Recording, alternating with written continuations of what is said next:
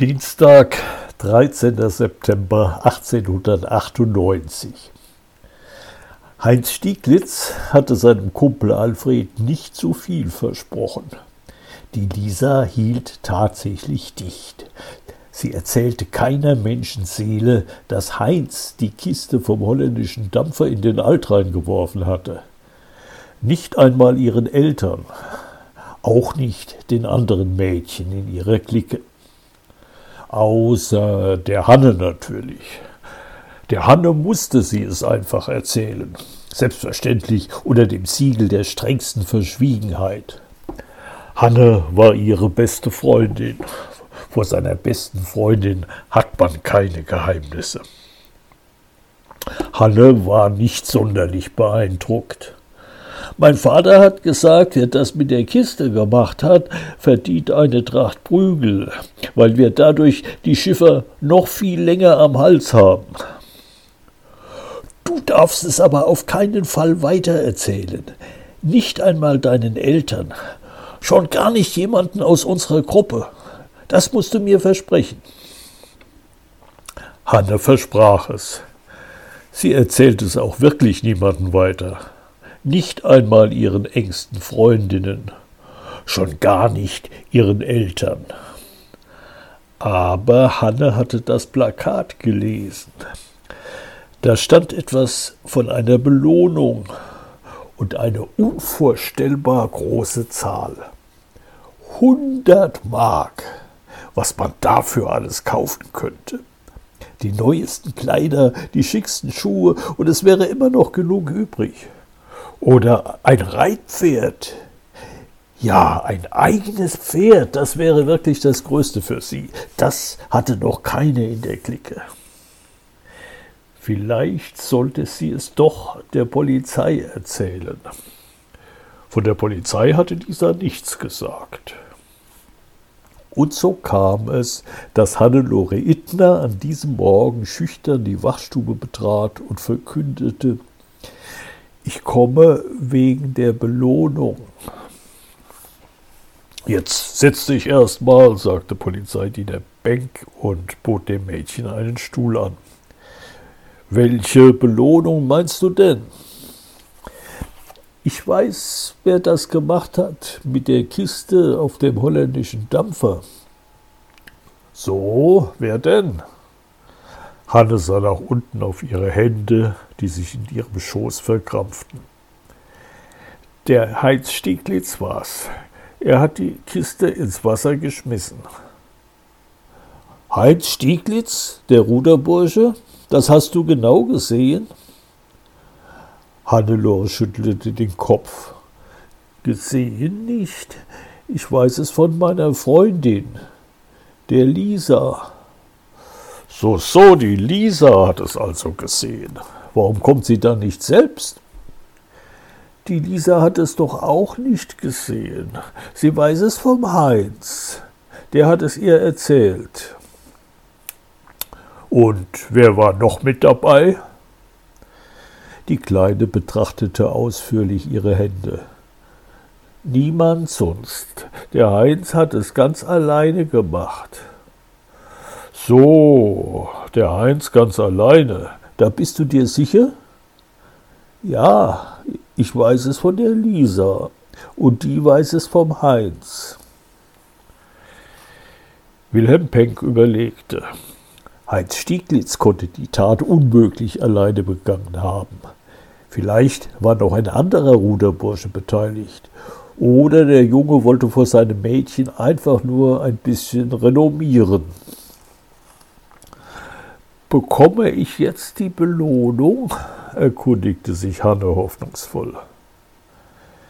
Penck lächelte. Du hast das Plakat nicht richtig gelesen. Da steht, Zeugen, die die Tat beobachtet haben, erhalten eine Belohnung. Du hast aber nichts beobachtet, sondern weißt es nur vom Hörensagen. Woher soll ich denn wissen, ob die Geschichte überhaupt stimmt? Doch, es stimmt. Die Lisa hat es mir doch gesagt. Außerdem, wie alt bist du eigentlich?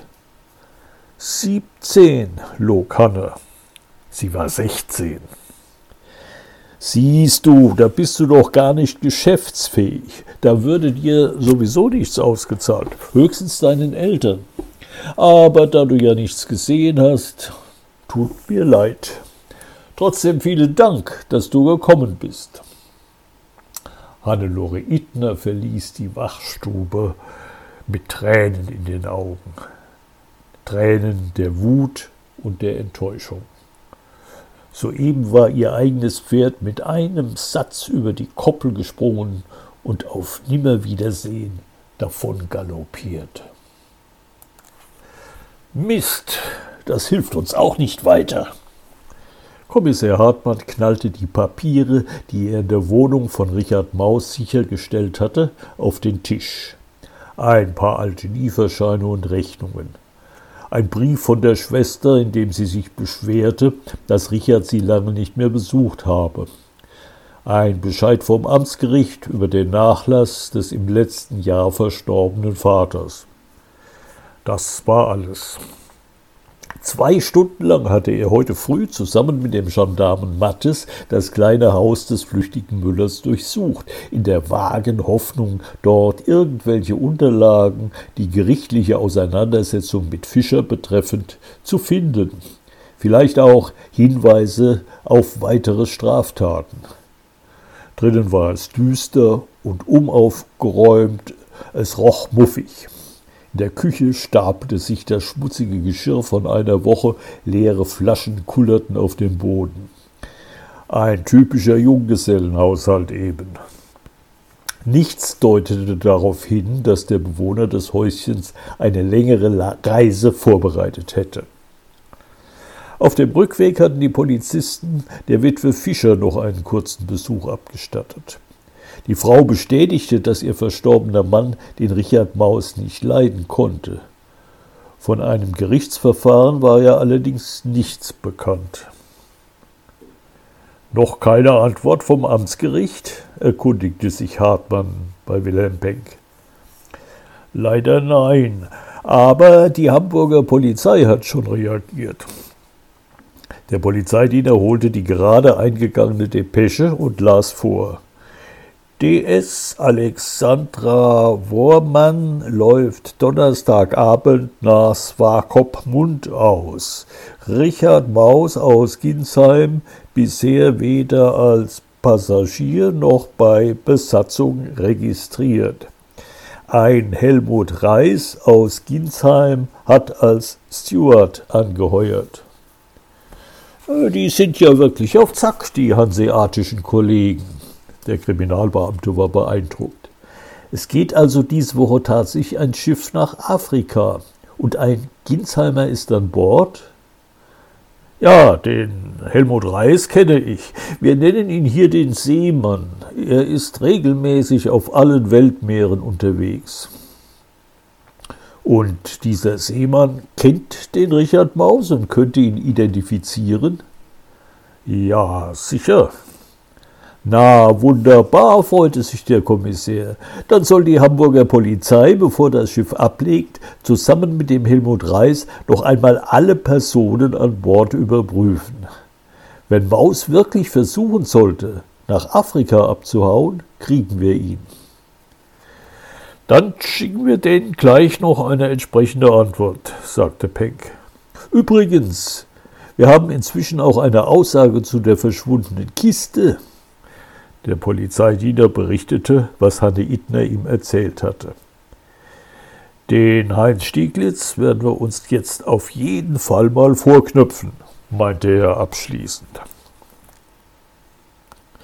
Polizeidiener Hebel hatte ein weiteres Plakat an der Tafel für amtliche Bekanntmachungen aufzuhängen. Langsam wurde dort der Platz knapp. Auf dem Plakat stand Seit den frühen Morgenstunden des 9. September wird der Müller Heinrich Schäfer aus Ginsheim vermisst. Er wurde zuletzt gegen 6 Uhr in der Nähe seiner Schiffsmühle gesehen. Für Hinweise zu seinem gegenwärtigen Aufenthaltsort hat die Familie eine Belohnung von 100 Mark ausgesetzt. Einer der ersten, die vorbeikamen und es lasen, war der Ruderbursche Alfred Köhler. Dabei fiel ihm wieder ein, dass er ja der Luzi Schäfer bittere Rache geschworen hatte. Rache dafür, dass sie ihn bei seinen Annäherungsversuchen so kaltschneuzig hatte abblitzen lassen. Jetzt gab es die Gelegenheit dazu. Das andere Plakat, mit dem er selbst gesucht wurde, hing zwar auch noch da, aber mit jedem Tag wuchs seine Zuversicht, dass er ungeschoren davon kommen würde. Immerhin waren schon zehn Tage vergangen, seit er mit Heinz die Kiste über Bord geschafft hatte, und bisher hatte ihn noch niemand behelligt. Der holländische Dampfer war wieder weg, und die Polizisten hatten derzeit wohl auch andere Probleme. Die Zeit der Rache ist gekommen, sagte sich Alfred. Er würde der Polizei erzählen, was er gesehen hatte. Die Luzi würde sich wundern. Das Amtszimmer von Oberinspektor Dautermann verbreitete die monströse Behaglichkeit eines großbürgerlichen Herrenzimmers. Der Chef der Wasserbauinspektion in Mainz hatte schon vor Jahren Möbel aus seinem Privatbesitz in sein Büro schaffen lassen, weil er sich mit der nüchternen Zweckmäßigkeit der vorhandenen Einrichtung nicht anfreunden konnte ein repräsentativer Bücherschrank aus dunklem Eichenholz mit kunstvollen Schnitzereien nahm fast die gesamte Längsseite des Raumes ein. In der Mitte stand ein monumentaler Schreibtisch im gleichen Stil, dahinter ein Ledersessel mit gedrechselten Beinen und reich verzierten Armlehnen. Am Fenster kämpfte ein kümmerlicher Gummibaum seit Jahren ums Überleben. Schwaden von bläulichem Tabakrauch waberten in der stickigen Luft und kündeten von der Leidenschaft des Amtsinhabers für teure Zigarren. Diese war wohl auch der Grund dafür, dass die vergilbten Tapeten und die verräucherte Decke dringend nach einer Auffrischung verlangten. Aber der Oberinspektor hatte angeordnet, dass nichts in dem Zimmer verändert werden durfte, jedenfalls nicht vor seiner Pensionierung. Die stand allerdings unmittelbar bevor. In wenigen Wochen, freute sich August Dautermann, würde er dem Amt Lebewohl sagen und sich ganz der Bewirtschaftung seines Weinguts in Ingelheim widmen. Als gewissenhafter Beamter wollte er natürlich seinem Nachfolger ein geordnetes Haus hinterlassen. Deshalb erledigte er jetzt noch schnell alle Routinearbeiten, die seit längerem liegen geblieben waren. Dazu gehörte unter anderem die halbjährliche Einbestellung der Dammwärter seines Bezirks zum Rapport. Heute war Ludwig Gärtner, Dammwärter in Ginsheim, an der Reihe. Der Oberinspektor hörte mit halbem Ohr zu, als Gärtner von der Havarie, der Bergung, dem ungeplant langen Aufenthalt und der Abreise des holländischen Dampfers berichtete. Ich muss den Leinweber fragen, ob er schon die Rechnung für die Bergung an die Holländer geschickt hat, fiel Dautermann ein. Wir wollen ja nicht auf den Kosten sitzen bleiben. Apropos, wären Sie so freundlich, noch mein Kassenbuch abzuzeichnen, bat der Dammwärter und legte seinem Vorgesetzten eine Klatte mit langen Zahlenkolonnen vor. Der warf einen flüchtigen Blick darauf. Zahlen hatten ihn noch nie sonderlich interessiert. Sie haben ja sicher wie immer alles korrekt eingetragen, sprach er und schrieb an den Rand geprüft und genehmigt Mainz den 13. September 1898 A. Dautermann, Oberinspektor. Er gab dem Dammwärter die Hand. Wir werden uns hier nicht mehr sehen. Alles Gute für Sie, Gärtner. Besuchen Sie mich doch mal in Ingelheim. Ich lade Sie zu einer zünftigen Weinprobe ein. Kurz vor zwölf brachte der Telegrafenbote endlich die sehnsüchtig erwartete Antwort des Groß-Gerauer Amtsgerichts in die Polizeiwache. Kommissar Hartmann riss ihm die Depesche fast aus der Hand und während er las, verdüsterte sich seine Miene schlagartig. Das gibt's doch nicht, murmelte er konsterniert. Die lapidare Botschaft lautete betreffend Friedrich Fischer oder Richard Maus aus Ginsheim hier aktuell kein Vorgang anhängig. Der Kriminalist konnte seine Enttäuschung nicht verbergen. Die Hoffnung, dass ein schwelender Rechtsstreit zwischen Maus und Fischer das Mordmotiv liefern würde, schien dahin. Kein Vorgang anhängig, wiederholte er. Aber wieso kommt dann ein gerichtliches Schreiben oder zumindest ein Fragment davon in die Mühle des Opfers? Wilhelm Benck hatte auch keine Erklärung dafür. Wahrscheinlich hatte Hartmann auch gar keine Antwort erwartet, denn im nächsten Augenblick gab er sie selbst. Na klar, rief er und schlug sich an die Stirn. Das Schreiben kam nicht vom Amtsgericht, sondern von einer höheren Instanz, vom Landgericht oder gar Oberlandesgericht. Dass ich da nicht gleich drauf gekommen bin, wegen einer Bagatelle, die vor dem Amtsgericht verhandelt wird, wird man nicht zum Mörder. Es, es, muss sich um eine größere Sache handeln, die strafrechtlich relevant ist. Ich muss sofort den Oberstaatsanwalt anrufen. Und schon lief er zum Telefonapparat und drehte an der Kurbel. Hallo? Hallo? Fräulein? Unterdessen kam Polizeidiener Hebel von der Patrouille zurück. Klaus, ich habe noch einen Auftrag für dich, empfing ihn sein Kollege. Wir haben einen Hinweis erhalten, dass der Ruderbursche Heinz Stieglitz am Verschwinden der Kiste vom holländischen Dampfer beteiligt war. Schau doch mal, ob er sich unten am Altrhein herumtreibt. Wenn du ihn findest, bring ihn hierher, aber sag ihm noch nicht, worum es sich handelt. Klaus Hebel machte auf dem Absatz kehrt und war schon wieder draußen. Der Kommissär kämpfte indes weiter mit dem Fernsprecher. Fräulein, endlich. Ich brauche dringend eine Verbindung mit der Staatsanwaltschaft in Darmstadt. Apparat 88. Oberstaatsanwalt Dr. Pretorius. Wie lange wird das dauern? Wie? Was heißt, Sie wissen es nicht? Machen Sie schnell, es ist wichtig. Ja gut, ich hänge ein und warte, bis Sie zurückrufen. Nachdem der Dammwärter das Gebäude der großherzoglichen Wasserbauinspektion verlassen hatte, stattete er noch dem Rheinschifffahrtsgericht einen kurzen Besuch ab und verlangte Amtsassessor Blaschke zu sprechen. Was kann ich für Sie tun, Gärtner? Ich benötige einen neuen Block für gebührenpflichtige Verwarnungen bei Verstößen gegen die Rheinschifffahrtspolizeiordnung. Der Assessor schaute in seine Unterlagen. Sie haben dieses Jahr doch schon zwei dieser Blocks bekommen. Das sind 20 Verwarnungen. Gibt es denn so viele Sündenböcke? Ja, leider lässt die Disziplin der Schiffer immer mehr nach, erklärte Ludwig Gärtner. Blaschke seufzte.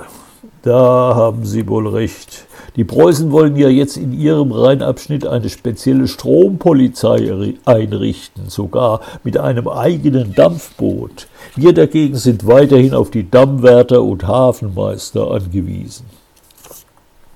Er händigte dem Ginsheimer den Formularblock aus. Nicht alle Ihre Kollegen sind so eifrig wie Sie, Gärtner.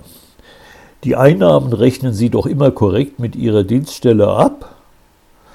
Selbstverständlich, Herr Assessor. Gerade war ich bei Oberinspektor Dautermann und habe ihm meine Abrechnung vorgelegt.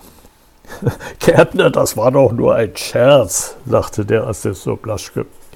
Übrigens, wenn Sie gerade hier sind, wir haben hier ein amtliches Schriftstück, das schnellstens nach Ginsheim muss. Könnten Sie das bitte mitnehmen? Dann brauche ich nicht extra einen Amtsboten zu schicken. Mache ich doch gerne, Herr Assessor. Es kam gelegentlich vor, dass man ihm, dem vereidigten großherzoglichen Beamten, wichtige Dokumente anvertraute, die amtlich zugestellt werden mussten. Er nahm den Umschlag an sich, der an die Ortspolizeibehörde Ginsheim adressiert war. Paul Hartmann hatte endlich Oberstaatsanwalt Dr. Pretorius in Darmstadt an der Strippe. Doch was er von ihm erfuhr, entsprach mitnichten seinen Erwartungen. Sind Sie sicher? fragte er vorsichtshalber. obwohl er wusste, dass er sich auf das Gedächtnis seines Vorgesetzten verlassen konnte. Ich kann ja noch mal bei den Kollegen nachfragen, antwortete dieser etwas pikiert. Aber wenn es kürzlich einen Vorgang beim Landgericht oder gar beim Oberlandesgericht gegeben hätte, bei dem ein Müller aus Ginsheim betroffen war, dann wüsste ich das und hätte Ihnen auch schon längst von meiner Seite aus Bescheid gegeben. Kommen Sie denn voran in Ihrem Fall? Nicht so richtig, musste der Kommissar zugeben. Wir haben einen dringenden Tatverdächtigen, aber der ist flüchtig. Dann sehen Sie mal zu, dass Sie allmählich zu Potte kommen, Hartmann. Sie sind ja jetzt schon ziemlich lange in Ginsheim. Am Donnerstag brauche ich Sie wieder hier im Amt. Viel Glück. Nachdenklich hängte der Kriminalist den Hörer ein. So ungeduldig hatte er seinen Chef selten erlebt. Wilhelm Penck war überrascht, als wenig später der Ruderbursche Alfred Köhler in die Polizeiwache kam. Gerade hatte er überlegt, wer wohl zusammen mit Heinz Stieglitz die Kiste von Bord der DS Concordia geschafft haben könnte, und dabei waren ihm die Namen Emil Steinbach und Alfred Köhler als erstes eingefallen. War der Junge etwa gekommen, um ein freiwilliges Geständnis abzulegen? Doch davon war Alfred weit entfernt. Ich habe gehört, die Polizei sucht den Müller Richard Maus, begann er. Ja, das stimmt, bestätigte der Ordnungshüter. Hast du mit seinem Verschwinden etwas zu tun? Wieso ich? Nein, aber ich könnte mir denken, wer was damit zu tun hat. Ich habe nämlich etwas gesehen. So, was hast du denn gesehen? Gestern früh, so um halb zehn, habe ich beobachtet, wie die Luzi Schäfer auf der Straße vor ihrem Haus auf den Maus losgegangen ist. Sie hat auf ihn eingedroschen und dabei mehrmals geschrien, ich bringe dich um, ich bringe dich um. Richtig wütend war die. Wenn Alfred geglaubt hatte, dass er mit seiner Aussage eine kleine Sensation auslösen würde, sah er sich getäuscht. Der Polizeidiener schaute ihn nur zweifelnd an. Wenn Sie mir nicht glauben, fragen Sie doch die Frau Möck, die schräg gegenüber wohnt. Sie hat aus ihrem Fenster geschaut und hat es auch gesehen und gehört. Sie hat nur den Kopf geschüttelt. Und jetzt willst du uns weismachen, dass die Luzi den Müller tatsächlich umgebracht hat? Wie soll sie das denn angestellt haben? Eine schwache Frau gegen einen so starken Mann? Hm, alleine vielleicht nicht, aber vielleicht hat ihr ja jemand dabei geholfen. So, und wer bitte schön? Der Junge machte ein unschuldiges Gesicht. Ich weiß nur, dass die Luzi ziemlich viel mit dem Mühlburschen Jean Berger zusammen ist. Auch das war für Peck keine Neuigkeit, doch Alfred war noch nicht fertig. Letzten Freitag, an dem Morgen, an dem der Müller Schäfer verschwunden ist, habe ich die beiden in aller Herrgottsfrühe am Altrhein gesehen. Sie kamen von der Nonnenau und die Luzi hatte Männerkleidung an. Das ist doch verdächtig, oder? Der Polizeidiener blieb unbeeindruckt. Alfred fuhr fort, Kurz darauf kam der Jean an die Verladestelle und hat gesagt, sein Meister hätte gesagt, dass die Arbeit heute ausfallen würde. Es gäbe etwas zu feiern. Was wollte er nicht verraten? Das ist doch verdächtig, oder? Der Polizist war einen Moment lang sprachlos. Ja, willst du uns am Ende gar erzählen, dass die Luzi zusammen mit dem Jean auch noch ihren eigenen Vater beiseite geschafft hat?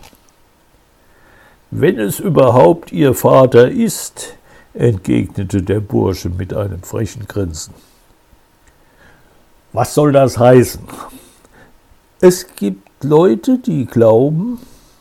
Wilhelm Penck verlor langsam die Geduld. Was die Leute glauben, interessiert mich nicht, polterte er dazwischen. Ich sage dir mal, was ich glaube. Ich glaube, du willst uns hier irgendwelche Märchen auftischen, um von deinen eigenen Schandtaten abzulenken. Mit einem Seitenblick auf den Kommissär entschloss sich der Polizeidiener zum Angriff. Wir wissen nämlich, dass du zusammen mit dem Heinz Stieglitz die Kiste vom holländischen Dampfer versenkt hast, bluffte er. Besser für dich, wenn du es gleich zugibst. Alfred Köhler fiel aus allen Wolken. Eigentlich war er gekommen, um Luzi und Jean ein bisschen in Schwierigkeiten zu bringen, und jetzt stand er selber im Kreuzfeuer. Der Heinz, dieser Idiot, hatte er schon ausgepackt? Nein, das stimmt nicht, verteidigte er sich vehement. Damit habe ich nichts zu tun. Wenn der Heinz das behauptet, dann lügt er. Paul Hartmann hatte der Vernehmung anfangs nur mit einem halben Ohr, dann mit wachsendem Interesse zugehört. Jetzt warf er dem Polizeidiener einen anerkennenden Blick zu und schaltete sich ein, um noch eins obendrauf zu setzen. Das mit der Kiste ist schlimm genug, sagte er düster. Aber dass ihr anschließend den Müllermeister Fischer umgebracht habt, um einen lästigen Zeugen zu beseitigen, das wird euch den Kopf kosten. Der Ruderbursche wurde kreidebleich. Was wollen Sie uns denn da anhängen? rief er entsetzt. Wir sind doch keine Mörder. Niemand ist von Natur aus ein Mörder, aber manchmal führen die Umstände dazu, dass jemand zum Mörder wird. Hartmann funkelte den Jungen an. Der Friedrich Fischer hat euch in jener Nacht bei eurer Tat beobachtet. Deshalb musste er sterben. Nein, es war niemand in der Nähe, beteuerte Alfred hastig. Im nächsten Moment biss er sich auf die Zunge. Aha, rief der Kommissär triumphierend. Aber dass ihr die Kiste weggeschafft habt, das hast du soeben zugegeben. Der Bursche wollte protestieren, aber er sah ein, dass er sich geschlagen geben musste. Wir wollten doch nur die Schiffer ein bisschen ärgern, sagte er kleinlaut, weil die immer unsere Müller ärgern. Den Ärger habt ihr jetzt am Hals, und zwar gründlich, donnerte Hartmann. Glaubt bloß nicht, dass das eine Lappalie ist. Ein Jahr Gefängnis bringt euch das mindestens ein. Alfred schwieg und nagte nur noch an seiner Unterlippe. Die Tür zur Wachstube ging auf. Polizeidiener Hebel kam zurück und brachte den Ruderburschen Heinz Stieglitz mit. Als der seinen Kumpel Alfred erblickte, schwante ihm nichts Gutes. Da haben wir ja auch den Komplizen, begrüßte ihn Wilhelm Penck. Heinz, versuche gar nicht erst zu leugnen. Dein Kumpan hat bereits gestanden, dass ihr das mit der Kiste gemacht habt. Ihr seid beide vorläufig festgenommen. Idiot, zischte Heinz. Trottel, fauchte Alfred. Die Polizisten brachten die Ruderburschen hinunter in die Arrestzelle. Dort hatten sie genügend Zeit, um darüber zu diskutieren, wer an ihrer misslichen Lage die größere Schuld trug. Heinz, der gegenüber seiner Lisa geprahlt hatte, oder Alfred, der sich vom Kommissär hatte hereinlegen lassen. Der Dammwärter hatte noch einige Privatbesorgungen in Mainz zu erledigen, bevor er sich am Nachmittag ans Rheinufer begab, wo beim Eisentor seine kleine Segeljolle lag. Geduldig wartete er, bis ein bergwärts fahrender Schleppverband in Sicht kam. Dann machte er die Jolle los, ließ sich von der Strömung auf gleiche Höhe mit dem dritten Lastkahn treiben und hakte sich seitwärts bei diesem ein. Er kletterte an Deck und zeigte dem Schiffsführer am Steuerrad seine Dienstmarke. Wissen Sie, dass Ihr Kahn überladen ist? fragte er. Nach Paragraph 2 der Rheinschifffahrtspolizeiordnung darf kein Schiff tiefer gehen als die größte zulässige Einsenkung, die gemäß Schiffsattest mit Klammern und weißer Farbe an der Bordwand zu markieren ist. Aber das sind doch höchstens ein paar Zentimeter, wandte der Schiffer ein. Da muss man doch nicht so kleinlich sein. Ludwig Gärtner wurde eisig. Wollen Sie jetzt mit mir diskutieren? Ich verwarne Sie hiermit bei einer Gebühr von 20 Mark, die sofort zu entrichten ist. 20 Mark wegen so einer Lappalie. Ich kann natürlich auch Anzeige erstatten. Dann wird es für Sie wesentlich teurer und unangenehmer. Sie könnten Ihre Lizenz verlieren. Der Mann dachte daran, dass er mit seinem Beruf Weib und Kind ernähren musste und suchte zähneknirschend das Geld zusammen. Unterdessen füllte der Dammwärter das erste Blatt seines neuen Verwarnungsblocks aus, einschließlich eines Kohledurchschlags, wie es sich gehörte. Gärtner hatte keine Eile, den Schleppkahn zu verlassen, nachdem er kassiert hatte. Erst als am linken Ufer das Anwesen des Barons von Molsberg auftauchte, stieg er wieder in sein Boot, machte es los und schipperte quer über den Strom hinüber zum Mühlkanal. In der kleinen Wachstube der Ginsheimer Polizei war eine Bombe eingeschlagen. Der Telegrafenbote hatte sie gebracht, nicht ahnend, welche Brisanz in dem harmlosen Umschlag versteckt war. Noch immer starrte Hartmann fassungslos auf die Depesche, die seit einer halben Stunde vor ihm lag. Ortspolizei Ginsheim. Gestern Abend männliche Leiche mit schwerer Kopfverletzung am Rheinufer Mombach angetrieben wurde heute Morgen in der Gerichtsmedizin Mainz obduziert. Todesursache Schädelbruch infolge Schlag mit einem stumpfen Gegenstand. Kein Wasser in der Lunge. Äußere Merkmale stimmen überein mit Beschreibung des Gesuchten Richard Maus.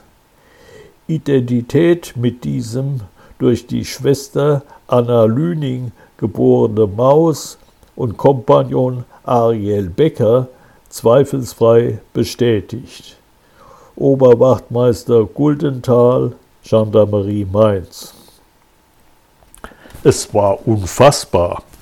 Der Kommissär war sich sicher gewesen, dass Richard Maus den Friedrich Fischer und wahrscheinlich auch den Heinrich Schäfer auf dem Gewissen hatte, und plötzlich war der mutmaßliche Täter selbst zum Opfer geworden.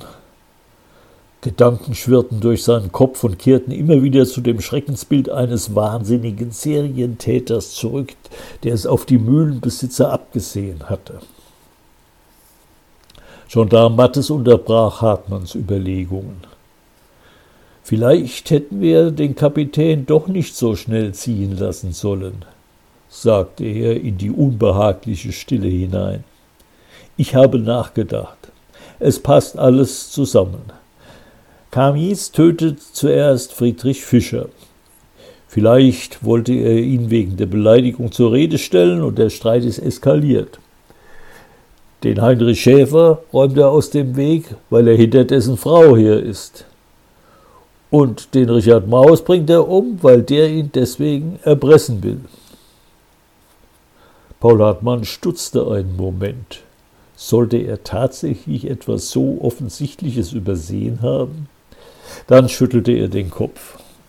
Nein, Mattes, überlegen Sie doch mal. Wenn Maus den Kapitän erpressen wollte, warum ist er dann zur Polizei gegangen? Außerdem, gestern um 10 Uhr hat Maus diesen Raum lebend verlassen. Nach zwölf haben wir ihn trotz intensiver Suche nicht mehr gefunden. Er muss also zwischen 10 und 12 Uhr ermordet worden sein.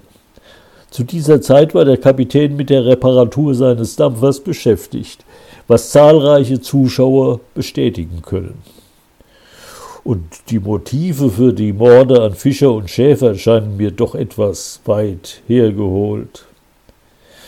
Nein, Mattes, ich fürchte, wir müssen unseren Täter woanders suchen.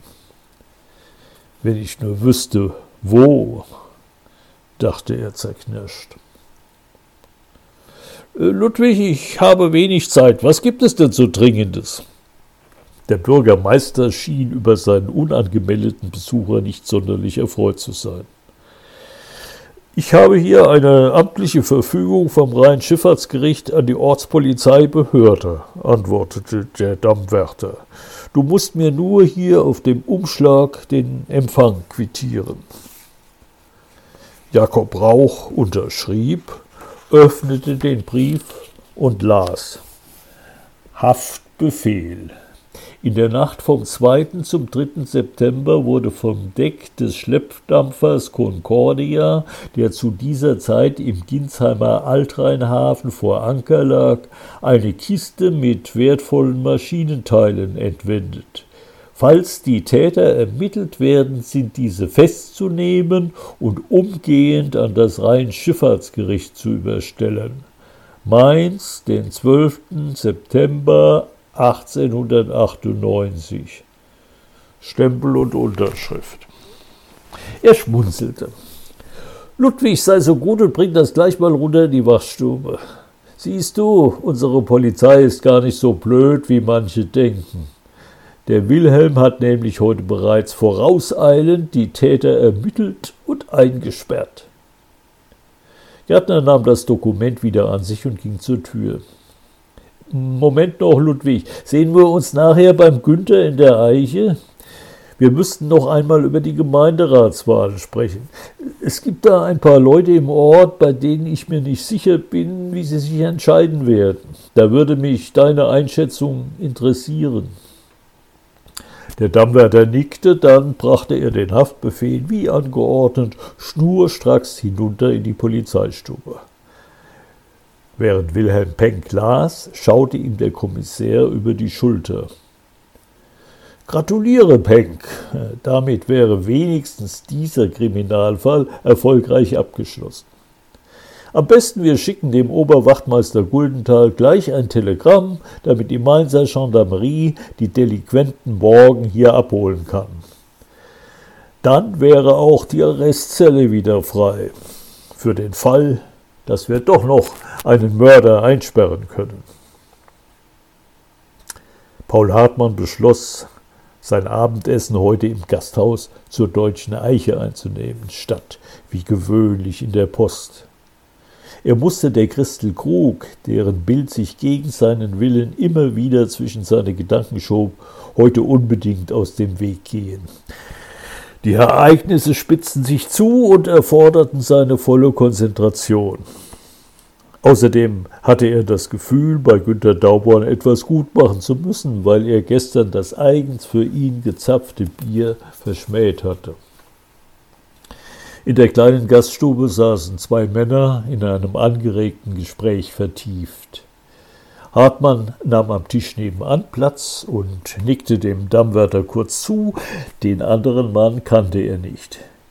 Gärtner flüsterte seinem Begleiter etwas ins Ohr, worauf dieser sich erhob und zu dem Kommissär herüberkam. Gestatten Sie, Jakob Rauch mein Name, stellte er sich vor und machte eine Verbeugung. Ich bin hier der Bürgermeister und Vorsteher der Ortspolizei. Wie ich höre, sind Sie der Kommissär Hartmann aus Darmstadt, der uns hier so kompetent unterstützt. Schwang da etwa Ironie mit? fragte sich Hartmann. Anscheinend nicht, denn der Bürgermeister fuhr beinahe unterwürfig fort. Ich muss mich bei Ihnen aufs Herzlichste bedanken und gleichzeitig entschuldigen. Schon letzte Woche wollte ich Sie unbedingt um ein Gespräch unter vier Augen bitten, aber die leidigen Amtsgeschäfte, Sie wissen ja, er zwinkerte dem Kommissär vertraulich zu. Dann fragte er mit leiser Stimme Stimmt es, dass man den Richard Maus tot aufgefunden hat? Ermordet? Paul Hartmann nickte bestätigend. Schrecklich, schrecklich, stöhnte Rauch. Drei tote Müller innerhalb weniger Tage. Woher wollen Sie wissen, ob Heinrich Schäfer tot ist? Bis jetzt hat man keine Leiche gefunden. Aber das ist doch naheliegend. Wo soll er denn sein? Heiner Schäfer ist nicht einer, der einfach davonläuft. Naja, jedenfalls hoffe ich, dass Sie bald Erfolg haben und die Täter schnappen. Wissen Sie was? Kommen Sie doch morgen einfach mal in mein Büro, wenn Sie Zeit haben. Dort können wir uns ungestört unterhalten. Die Amtsgeschäfte müssen halt warten. Schönen Abend, Herr Kommissär. Noch einmal verbeugte sich der Bürgermeister, bevor er an seinen Tisch zurückging und das intensive Gespräch mit Gärtner fortsetzte. Soweit Hartmann verstehen konnte, ging es um Wahlkampfstrategien. Günter Dauborn kam an den Tisch des Kriminalbeamten. Was darf es sein, Herr Kommissär? Herr Wirt, bringen Sie mir doch bitte ein Glas von Ihrem selbst gekellerten Apfelwein und eine Portion von Ihrem berühmten Handkäse. Gerne. Mit Musik? Äh, wie bitte? Nein, ein Orchester brauchen Sie für mich nicht zu bestellen, antwortete Hartmann leicht irritiert. Dauborn grinste. Ich meinte mit Essig, Öl und reichlich Zwiebeln. Wir sagen Musik dazu, wegen der Geräusche bei der Verdauung. Sie verstehen? Ach so, lachte Hartmann. Nun, ich schlafe ja heute Nacht alleine, also mit Musik. Nachdem dies soweit geklärt war, verkündete der Wirt beiläufig. Übrigens, äh, zu dem Richard Maus ist mir noch etwas eingefallen. Ich habe das ja damals nicht ernst genommen, aber jetzt, wo er tot ist. Erzählen Sie, aber bitte der Reihe nach, bat der Kommissar. Also hm, vor drei Wochen ungefähr stand etwas in der Zeitung von einem hohen Beamten, der sich aus der Staatskasse bedient hatte und außerdem Bestechungsgelder kassiert hatte. Ich habe mit dem Richard darüber gesprochen und gesagt, äh, bei uns in Ginsheim wäre so etwas undenkbar. Hier gibt es ja nur ehrliche Leute. Der Richard hat gelacht und gemeint, da täuschst du dich aber gewaltig, Günther. Ich habe Beweise, die eine Respektsperson aus diesem Ort für Jahre hinter Gitter bringen könnten. Natürlich äh, dachte ich, dass er wieder mal bloß angeben wollte. Und um ihn ein bisschen herauszufordern, habe ich ihn gefragt, wo sind sie denn deine Beweise? Zeig sie mir doch mal. Da hat er wieder gelacht und gesagt, hältst du mich für blöd, Günther? Die Beweise sind gut versteckt, an einem Ort, wo keiner so leicht drankommt. Aber eines Tages bringe ich sie an die Öffentlichkeit und dann werden sich einige wundern. Wie gesagt, ich hielt das alles nur für leeres Geschwätz. Vielleicht war es diesmal kein Geschwätz, erwiderte Hartmann nachdenklich. Wenn Maus wirklich etwas in seinem Besitz hatte, was einen angesehenen Bürger schwer belastete, dann war dies möglicherweise sein Todesurteil. Versteckt an einem Ort, wo keiner so leicht rankommt, wiederholte er langsam. Na klar, er hat seine Schiffsmühle gemeint. Eine Mühle ist für fremde Besucher tabu und bietet tausend Möglichkeiten, etwas zu verstecken. Gut, dass Sie mir das erzählt haben, Herr Dauborn. Wir werden gleich morgen früh die Maus der Schiffsmühle genauestens durchsuchen. Und zwar etwas gründlicher als letzte Woche die Nachbarmühle, fügte er im Stillen hinzu. Hat Ihnen der Handkäse geschmeckt, Herr Kommissär? Fragte Günther Dauborn, als er den Teller abräumte. Äh, wie? Ja, danke, sehr gut sogar, log Hartmann. Die Wahrheit war, er wusste es nicht. Er konnte sich nicht mehr an den Geschmack erinnern. So sehr war er in seinen Gedanken gefangen, dass er gar nicht wahrnahm, was er dabei aß und trank. Dieser vertrackte Fall brachte ihn an die Grenzen des Wahnsinns. Er hatte das Gefühl, der Erlösung ganz nahe zu sein, und doch fehlte ihm der Schlüssel, der die Tür zur Erkenntnis öffnen konnte. Noch einen Apfelwein? schlug der Wirt vor. Ja, bitte, orderte sein Gast zerstreut. Einen Tag noch hatte ihm der Oberstaatsanwalt zugestanden, um die Sache zum Abschluss zu bringen. 24 Stunden, die er nutzen wollte. Er versuchte die Aufgaben für den morgigen Tag zu sortieren. Zum Durchsuchen der Schiffsmühle mussten sie Verstärkung von der Gendarmerie in Groß-Gerau anfordern, sonst würde es zu lange dauern. Er selbst würde zusammen mit dem Polizeidiener Penck noch einmal alle Müller, soweit sie noch am Leben waren, einzeln in die Zange nehmen.